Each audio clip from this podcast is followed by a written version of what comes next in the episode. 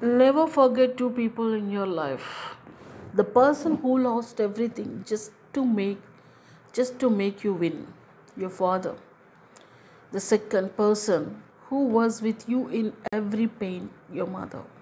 So never forget two people in your life. What do you say, guys?